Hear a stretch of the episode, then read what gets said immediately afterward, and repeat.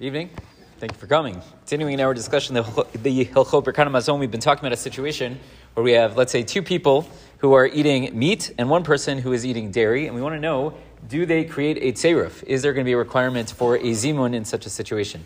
So we said, based off of uh, other sources that we saw, that it's necessary that at least some, one person, be able to eat from his own food and from the food of the other people. So we said in this case, where one person is having dairy and the other two are having meat, so hypothetically, the guy who's eating the dairy, he could wash out his mouth, he could eat something parv, wash his hands, and then he would be able to uh, consume the bread that uh, the meat eaters are partaking of. Uh, that would not work on the flip side because they would have to wait X amount of hours before they could eat the bread uh, which the person eating dairy was eating from. Good. We said yesterday there could be a situation where even that could be problematic, right? If he was eating some sort of uh, sharp cheese where even he would have to wait. We said uh, maybe we're talking about a situation where it's the nine days, right? So he's not able to consume from the meat, and they're Sfardi, so they're eating because it's not yet Chaba. Okay, we came up with all sorts of interesting things.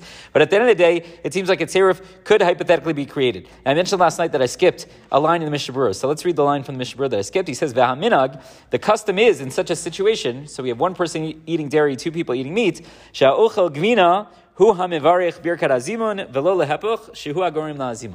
So he says, in such a situation, I don't know if it came up so often that there's an established minhag, but he says the minhag is that who leads the zimun? Specifically, the guy eating dairy. Why? Because he's the catalyst of this zimun. Meaning, they, the two guys eating meat, they can't hypothetically eat from the bread of the guy who has dairy. But the guy who has dairy could hypothetically eat from the bread of the people who are having meat. So at the end of the day, who is allowing this tzirif to be created? Who's allowing the zimun to happen? Specifically the guy who's eating the dairy. So therefore we say, we give him the kibud, he gets to lead the benching. Now it doesn't mean that he has to. It doesn't mean that he must, but like he is given like the right of uh, first refusal, right? He is given the option to bench. Says the Mishnah Berurah, that is the established minhag. If you look in the Shaar HaTziyun, he says it's not just the uh, it, it's uh, not just he who offers such an idea, but he quotes the same idea in the name of the uh, Magen Avram, and he says that there are others who argue. They say it's not necessary. It's a nice idea. It's fine, right? It doesn't hurt if you want to have that guy lead the benching, but it's not like established minhag that it has to be that way. He quotes from the Chayei Adam and others who don't mention this practice. And he says one case where it's important to keep this in mind. He says so. Uh, there are other people who don't mention this minhag.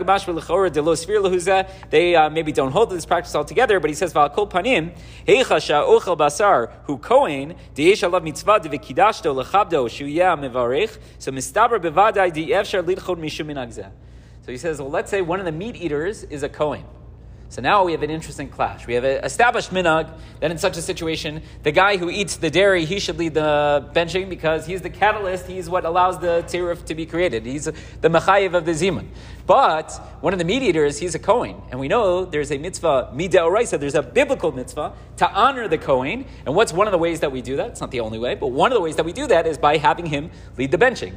So now, says the Shaar HaTziyun, I don't know if this is the actual minhag or if it, if it isn't, right? So you don't lose by having the guy who, uh, who ate the dairy lead the benching. But in a situation where one of the mediators is a Kohen, so the biblical mitzvah of the Kidashto certainly will override this maybe established minhag of the guy eating dairy leading the uh, benching. So in that situation, let the meat eater, uh, lead, the meat eating Cohen, uh, lead the benching, and the guy who ate dairy, we thank him for his service, but at the end of the day, uh, he doesn't get to lead in that situation. Why, really quickly, why would we argue against this established minhag? So maybe we would say that, like, yes, hypothetically, the guy who ate dairy is the catalyst. He's uh, creating the, the tzera for us. But what if I argued the other way? Meaning, you're claiming that because this guy is eating dairy, therefore we could have a tzirif. Let's say one of those meat eaters wasn't present.